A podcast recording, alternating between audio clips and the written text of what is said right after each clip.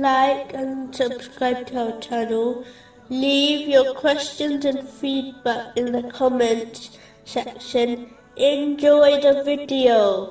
Continuing from the last podcast, which was discussing chapter 23, verse 109. Our Lord, we have believed, so forgive us and have mercy upon us, and you are the best of the merciful. This verse also indicates the importance of sincere repentance. This includes feeling remorse, seeking the forgiveness of Allah, the Exalted, and anyone who has been wronged, making a firm promise not to commit the sin or a similar sin again, and making up for any rights which have been missed or violated in respect to Allah, the Exalted, and people.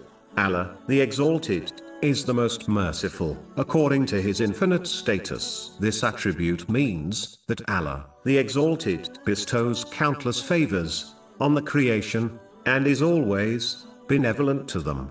A Muslim must adopt this quality by looking at the creation through the eye of mercy and by treating them with mercy and compassion, whether they are obedient or sinful. Many narrations, such as the one found in Sahih Muslim, number 6030, indicate that the one who does not show mercy to others will not be shown mercy by Allah, the Exalted. So it is vital for Muslims to show mercy to all through their actions, such as financial and physical help, and through their words, such as supplicating for them. Islam, in fact, rewards a Muslim who shows mercy to all living things, such as animals. This has been confirmed in a narration found in Sunan Abu Dawood, number 2550.